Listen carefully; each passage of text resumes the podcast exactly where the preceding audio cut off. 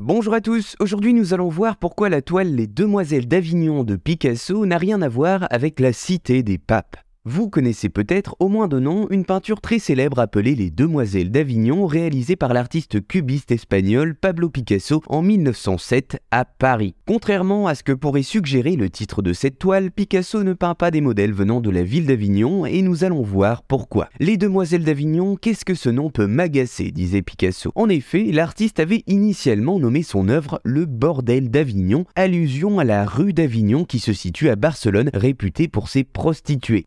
Pour éviter la censure que Picasso a dû changer le nom de son œuvre désormais connue sous le nom Demoiselle d'Avignon pour la postérité. Le tableau est volontairement provocateur pour l'époque. Picasso est un peintre ambitieux qui veut créer quelque chose de neuf et frapper d'un grand coup le monde artistique. Sa rivalité avec Matisse qui vient de réaliser son tableau novateur Joie de vivre attise son envie de se surpasser. Alors, les Demoiselles d'Avignon voient le jour après 9 mois de réflexion artistique acharnée, de travaux préparatoires et d'esquisses. À l'origine, le peintre avait même prévu deux personnages masculins sur la toile, un marin et un étudiant qui venaient voir les filles. Mais il supprime ceci dans la version finale et concentre l'attention du spectateur sur les femmes et leur nudité, transformant celui-ci en voyeur. Ainsi, ce nom ne faisait pas directement référence à la ville d'Avignon, la cité des papes, mais à une rue espagnole où Picasso avait habité dans sa jeunesse, en espagnol, la rue d'Avignon. Le tableau sera exposé en juillet 1916 avec son nom final, Les Demoiselles d'Avignon, dans un grand événement artistique organisé par le poète et écrivain français André Salmon. Et c'est ainsi que Picasso, en concentrant la quintessence de son travail de déconstruction picturale, créa une grande controverse dans le monde de l'art, une de plus pour le peintre espagnol.